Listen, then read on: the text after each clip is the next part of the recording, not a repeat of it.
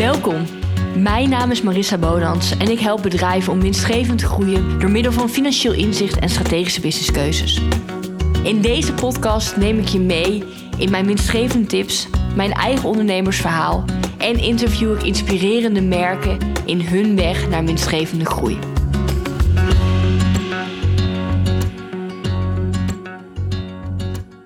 Mag ik afwijken van de standaard Profit First potjes? De vraag die ik in deze podcast ga beantwoorden, of misschien beter gezegd, waarop ik mijn visie en mijn perspectief graag met je wil uh, delen. Het is een vraag die ik kreeg van een van de deelnemers uh, in de Making Impact School, die eigenlijk net is ingestroomd en al werkte met Profit First. En zij vroeg mij: hey, mag ik daar nou van afwijken?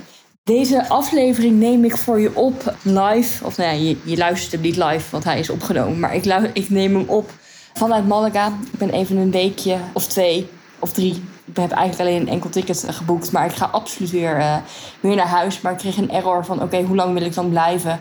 En toen dacht ik, sommige besluiten hoef je nog helemaal niet te nemen. Want nou als je een enkel ticket boekt, ja, dan kijk je ook weer naar wanneer je naar huis gaat. Dus het geluid of de geluidskwaliteit is misschien wat minder, minder dan je uh, gewend bent. Want de hele apparatuurset uh, kon niet worden verplaatst. Ik zit ook lekker op het balkon. Ik uh, ga namelijk een competitie aan wie de bruinste onderarm heeft. Dus de onderarm, um, ja, die moet ondertussen eventjes in de zon. Dat is het beste van beide werelden. Het meest tijdefficiënte een podcast opnemen en je onderarm bruinen. Dus zodoende deze podcast uh, uit Malaga. Met de vraag: mag ik afwijken van een Profit First potje? Misschien even een kleine korte introductie voor wie denkt: potjes, Profit First, percentages, help, error, wat is het? Nou, Profit First is eigenlijk een methode, het is eigenlijk overgewaaid uit Amerika, die de omzet die je inkomen verdeelt over verschillende bestemmingen. Dus je hebt eigenlijk een pot inkomen wat binnenkomt waarvan je zegt: hey, dit gedeelte gaat naar de Belastingdienst, dit gedeelte gaat naar uh, kosten, dit gedeelte gaat naar salaris, dit gedeelte gaat naar winst, dit gedeelte gaat naar de buffer. Eigenlijk met de gedachtegang Parkinson Law, wat eigenlijk wil zeggen, je neemt zoveel je hebt. En misschien herken je dat wel. En uh, vooral als je het bijvoorbeeld vergelijkt met je bord eten. Je eet je bord leeg in een restaurant hoe het er ook uitziet. Nou, als het niet te eten is, dan laat je het waarschijnlijk staan. Maar in het principe, ook al denk je, oeh, dat is een grote portie, dan neem je wat er is. Maar ook bijvoorbeeld bij uh, tijd heb je dat heel erg. Als je een half uur hebt voor een taak en je denkt, poeh, geen idee hoe ik dat moet redden. Dan red je het vaak prima als je een taak hebt en je hebt een soort van de hele middag om deze taak uit te voeren. Nou, dan kan je er ook prima een keer vier uur over doen. Want je neemt de tijd, je neemt de ruimte die je hebt. Nou, principe werkt eigenlijk ook met geld zo.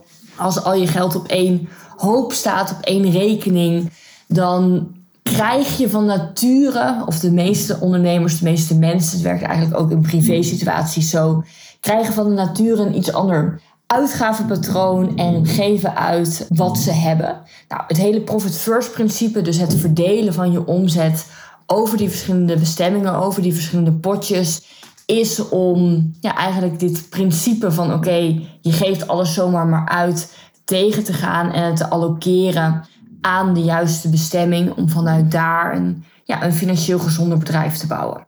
En nou, laten we even vooropstellen dat ik veel positieve voordelen, al is dat volgens mij een uh, dubbel opje, want voordelen zijn uh, positief, maar veel goede elementen zie aan de Profit First methode Zoals onder, onder andere het verdelen van je omzet onder die bestemmingen. En ook dat je veel meer grip krijgt op je cijfers. Veel meer overzicht hebt van oké, waar zit nou wat? En niet alleen maar je boekhouding opent en denkt, ja, wat zie ik nou eigenlijk? Is dit nou eigenlijk echt mijn winst die ik kan uitgeven?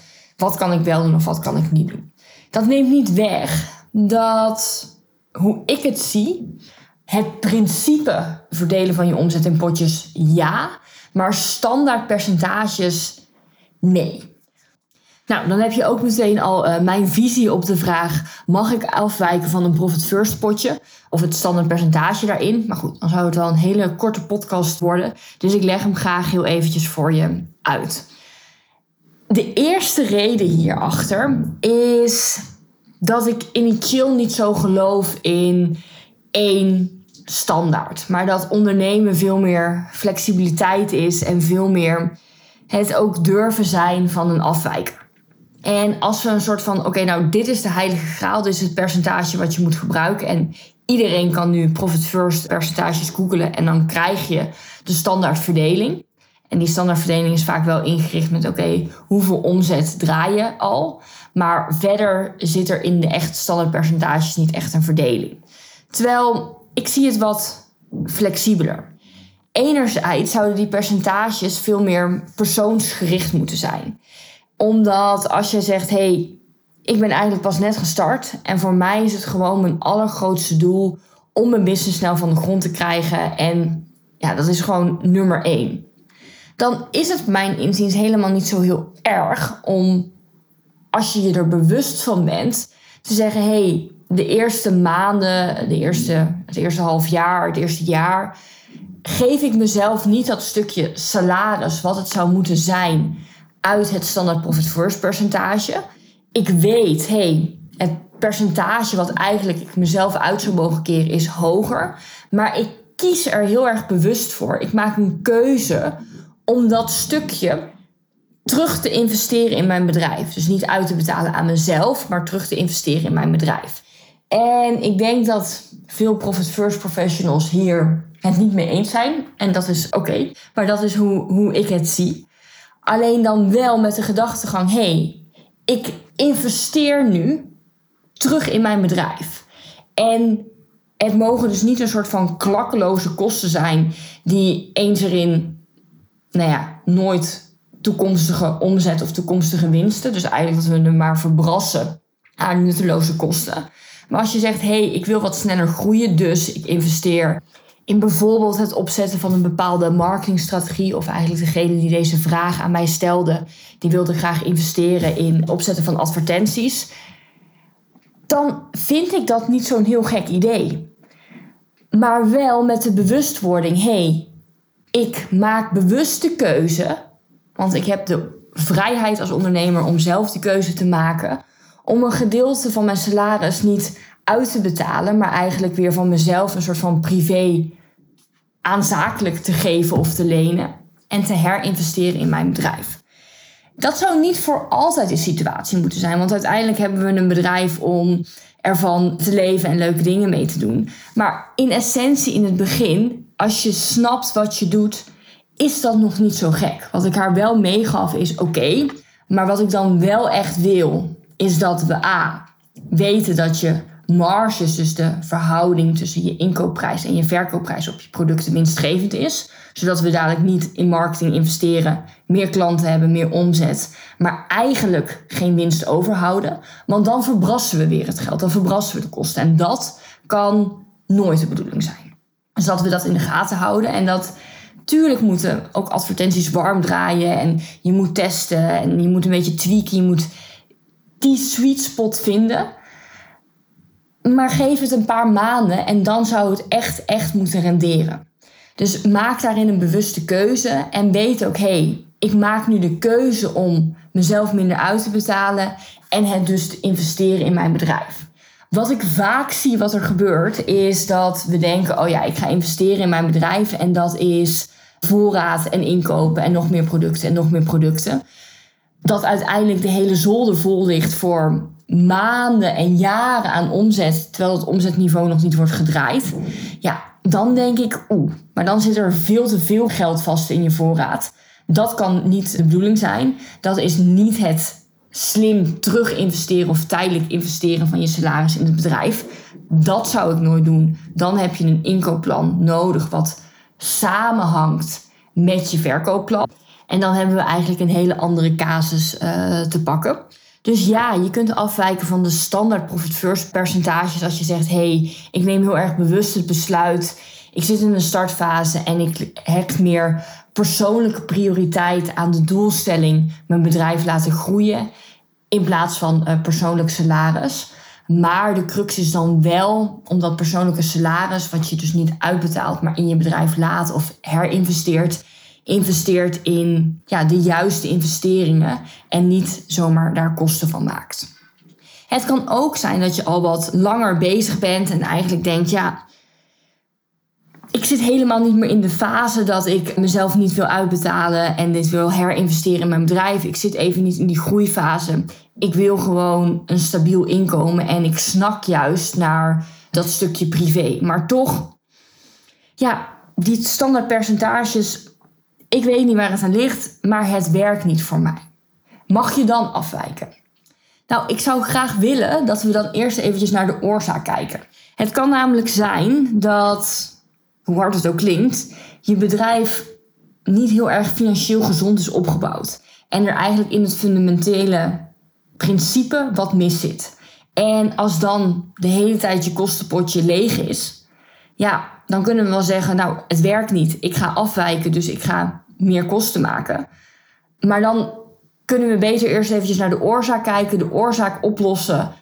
Omdat we anders een soort van permanent probleem houden en maar in kringetjes blijven, blijven draaien. En ik vergelijk het ook wel eens dat als je zo'n soort blokkendoos hebt. Misschien uh, had je die vroeger, of misschien heb je een kind en heeft je kind die. Met een soort van um, rondje en een vierkantje en een sterretje en een uh, driehoekje. Je moest de juiste dingen, ja, het juiste vormpje in het juiste gat doen eigenlijk. Dat we heel lang kunnen proberen om het rondje in het vierkantje te krijgen. Nou, en dat zal misschien dan nog wel lukken. En dat gaat denk ik ook niet lukken. Maar dat werkt niet. Dus als je, zo, als je nu zegt, hey, ik heb wel gewoon een stabiele business, maar dat kostenpotje is altijd leeg. Dan mogen we veel meer kijken van, hey, hoe kan dat nou? Is bijvoorbeeld je productmarge, dus de verhouding tussen je inkoopprijs en wat het kost om je product te maken en de verkoopprijs niet goed? hey, heb je eigenlijk heel veel onnodige operationele doorlopende kosten. Dus heb je eigenlijk een veel te duur pand, veel te dure kantoorkosten, veel te duur personeel voor de omzet die je draait. Dan mogen we veel meer kijken naar de oorzaak van het probleem en het daar oplossen. Dan maar zeggen, nou weet je, dan wijk ik maar af van die percentages. Dan kunnen we dus nou, even verder naar het eh, voorbeeld van de blokkendoos, als je me nog kan grijpen daarin. Zorgen dat we het rondje in het rondje stoppen en niet het driehoekje in het rondje. Het kan ook zijn dat je zegt, nou weet je, ik ben wel gewoon toe aan die stabiliteit en wel gewoon mezelf salaris uitbetalen. Maar ergens wringt het met die standaardpercentages.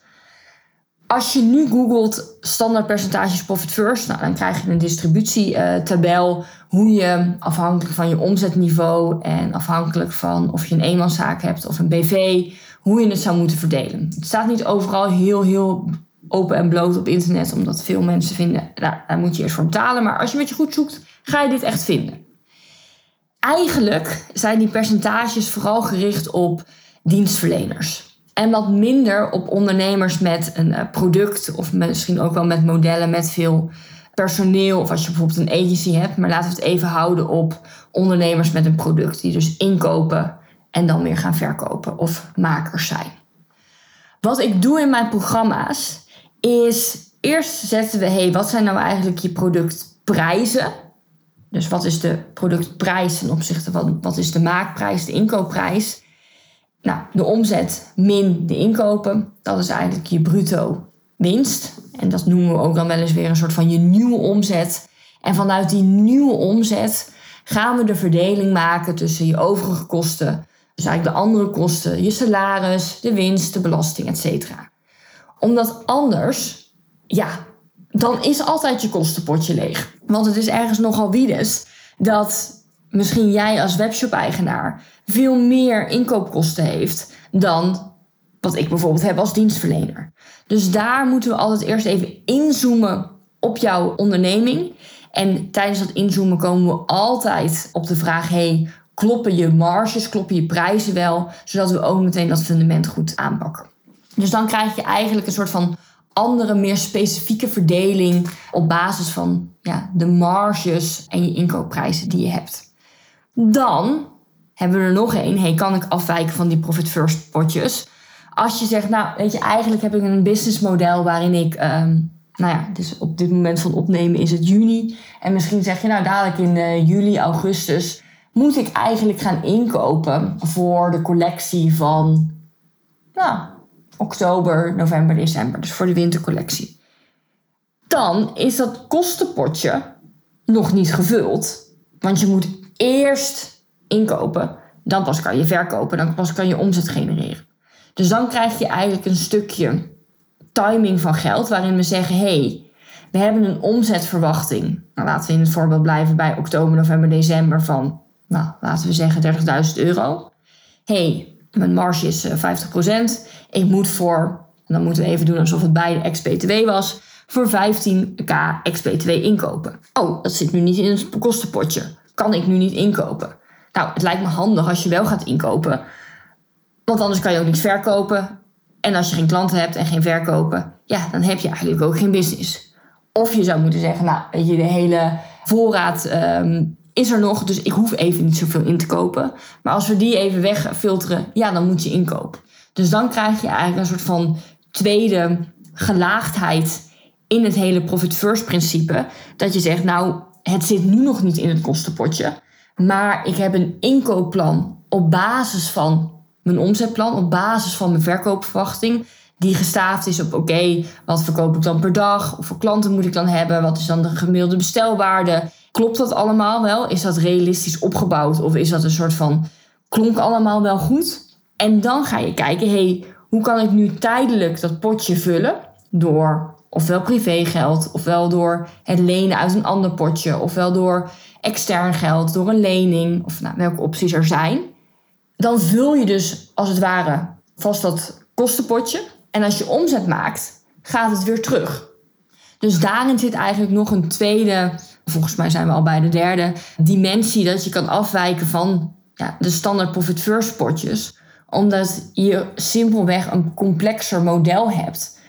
En mijn inziens ook een veel leuker businessmodel als je eerst moet inkopen en moet voorfinancieren. Maar dan werkt het dus net wat anders. En als je dan puur de percentage zou hanteren, ja, dan denk je waarschijnlijk: ik klap mijn laptop dicht. Ik wil deze business niet meer en ik wil helemaal niet met potjes werken. Ik word helemaal gek. Dan hebben we nog een vierde waarvan we zeggen: Nou, weet je, ik wil wel dat stabiele salaris. Ik zit helemaal niet meer zo in die groeifase. Al zitten we misschien altijd een beetje in die groeifase, maar we zitten niet meer echt in de eerste opstartfase. Ja, dat is eigenlijk allemaal wel gestabiliseerd. Nou, ik wil graag salarissen uitbetalen. Ik ben eigenlijk iemand die nou, deze maand mijn producten koopt of mijn ingrediënten en het ook weer verkoopt. Dus nou, dat voorfinancieren is eigenlijk niet zo echt aan de orde. Nou, en fundamenteel zit het eigenlijk wel goed. Kan ik dan afwijken van de profit first percentages? Mijn inziens ja.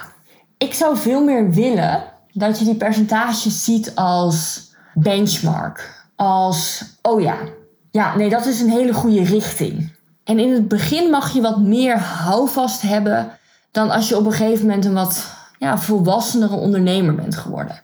Zie je het bijna als het koken. En in het begin volg je echt het recept van oké, 200 gram dit, 200 gram dat. 15 minuten dit, 15 minuten dat. Nou, en, dan, en dan komt er die taart uit. Als je op een gegeven moment heb je een paar keer het recept gemaakt. En dan denk je, oh ja, nou, hmm, dan heb ik net iets te weinig melk. Oh ja, wat nou als ik er een heel klein beetje kwark bij doe en misschien wat water. Kijk, dan ga je een beetje spelen. En dan, als we, het is eigenlijk een soort van tweede niveau. Dus eerst zetten we een soort van de basis en dat geeft je handvaten, dat geeft je houvast. En op een gegeven moment snap je het spel, snap je hoe het echt werkt. En ja, dan mag je nog steeds die houvast hebben, maar dan mag je daar ook wel met een wat flexibelere bril naar kijken. En dat is wat mijn echte, echte streven is in het jou aanleren van winstgevend en financieel sterk ondernemerschap. Dat als je op een gegeven moment in de volgende groeifase zit en je zegt, nou, oh ja, ik wil eigenlijk een uh, personeelslid aannemen, maar ik moet daar wel even twee maanden in werken voordat ze echt ja, geld oplevert. Of oeh, ik zie nu toch een goede kans, of ik zie dit of ik zie dat. Dat we iets flexibeler gaan denken dan het hele rechtlijnige van die potjes. En waar je het misschien ook wel mee kan vergelijken. Vroeger op school hadden wij een uh, vak, aardrijkskunde. Nou, waarschijnlijk uh, heb jij het ook gehad, of misschien heb je het niet gehad. En daarin waren de, de proefwerken of de tentamens, die bestonden altijd uit oude vragen. Misschien had je vroeger ook wel zo'n docent die gewoon een soort van compilatie maakte van allemaal oude tentamens en proefwerken. En nou ja, goed, dat was het dan nou ja, eigenlijk niet zo heel handig. Maar ik wist dan op een gegeven moment van oké, als de vraag begint met uh, wat is de loefzijde? Dat ik dan wist, oh ja, dat is het kortste antwoord. Of um, oh ja, dat is het eh, antwoord wat met een vraag is gesteld. En zo leerde ik dat soms een beetje. Misschien is dit ook wel een van de redenen dat ik vrij veel weet. Maar als we, stel we zouden de slimste mensen kijken en we zouden het over aardrijkskunde vragen hebben. Ja, dan, dan is die algemene kennis daar niet helemaal je van het. Omdat ik een trucje leerde. En het trucje, dat maakt je niet flexibel. Dat trucje maakt je niet dat je het echt snapt. Dat trucje maakt je ook niet weerbaar voor veranderingen in je business. Weerbaar voor, oeh, daar zit een mega kans op mijn pad. Moet ik die nu grijpen, ja of? Nee.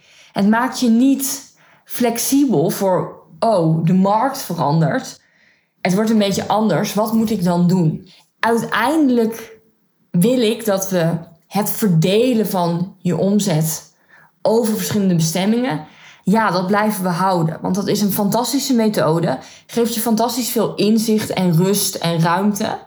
Maar in het volgende niveau mag je daar een beetje van afwijken. Mag je een beetje weten, hé, hey, ik uh, ken deze stad en ik weet dat ik de kortste weg van A naar B is via deze weg. Het is de route die uh, die route net aangeeft. Maar ik ken het, dus ik weet ook dat als ik een keertje links ben gegaan, hoe ik dan weer op het rechte pad kom naar die eindbestemming. En dat, dat is een soort van wat je echt het geeft van wow. Ik heb het overzicht, ik heb, het rust, ik heb de rust en ik heb het vertrouwen. En snappen wanneer je af mag wijken van een trucje, dat geeft je dat rust en dat vertrouwen. Dus kort samengevat, mag ik afwijken van de profit first percentage, dus van eigenlijk het standaard distributiebestand? Ik zeg ja. Ja, als je een hele bewuste keuze maakt. hey, ik ben echt pas net gestart en ik maak de keuze om een gedeelte van mijn salaris te lenen of te geven aan mijn bedrijf. Maar daarvan maak ik wel de juiste investeringen, zodat ik eigenlijk razendsnel groei naar meer omzet, naar meer winst zodat ik op de lange termijn dat makkelijk weer aan mezelf uit kan betalen. Zodat we dat niet gaan verbrassen onder het mom, ik ben maar net gestart. Want dan is het alsof we een soort van emmer hebben met een gat erin. Ja, dan kunnen we er wel water bij blijven gooien. Maar dan blijft, blijft het lek. Dus dat werkt niet. Je kunt ook niet, of mijn inzien zou ik je niet aanraden om af te wijken. Als je eigenlijk zegt, nou weet je, het komt nooit uit. Ik heb altijd te weinig ruimte in mijn kostenpotje. Ja, dan mogen we veel meer terug naar hoe kan dat nou? Wat is nou echt de pijnenplek, de zere plek, de bloedende open wond die we eerst gaan dichten? Dat is ook eigenlijk wat ik altijd doe in al mijn programma's. Zowel één op één als in mijn online traject. Dat we gaan kijken van hé, hey, wat is nou voor jou de zere plek? Waar mogen we aan werken? En dat is heel erg specifiek. Dan zeg ik, hey, kijk nou eens kritisch naar die standaard percentages. Als je zegt, hé, hey, ik heb een product, een kapitaalintensief product, ik moet veel meer inkopen, ik heb veel hogere kostprijs. Dan is die verdeling anders dan de standaardverdeling, want je hebt simpelweg veel meer kosten. Daarnaast heb je dan ook het principe dat je je voorraad moet voorfinancieren. En kom je veel meer in het spel van oké, wat is nou een goede inkoophoeveelheid die vaak wordt afgestemd op een verkoopplan, op een verkoophoeveelheid. En eigenlijk de laatste waarom ik er niet in geloof van oké, we moeten ons alleen maar krampachtig vasthouden aan die percentages, is dat ik niet wil dat je een trucje weet, maar dat je het echt begrijpt en ook veel flexibeler en veel weerbaarder wordt als je business verandert. En we leven eigenlijk heel erg in een maatschappij waar ook de, ja, de omstandigheden steeds veranderen, dus eigenlijk automatisch ook je business. En misschien zijn we als mensen ook wel, naast dat we het hele principe hebben van Parkinson Law en de ruimte nemen die we hebben, ook heel erg born to cheat. Dus als je niks erbuiten mag doen, misschien krijgen we dan wel juist heel erg van oeh, maar dat wil ik dan hebben. En dat uh, werkt ook averechts. Ik ben benieuwd naar jouw visie hierop. Werk je volgens deze methode? Vind je het helemaal niks? Of denk je, nou, daar zit inderdaad wel wat in, maar ik krijg het niet helemaal voor mijn bedrijf geïmplementeerd, zodat het echt voor me gaat werken?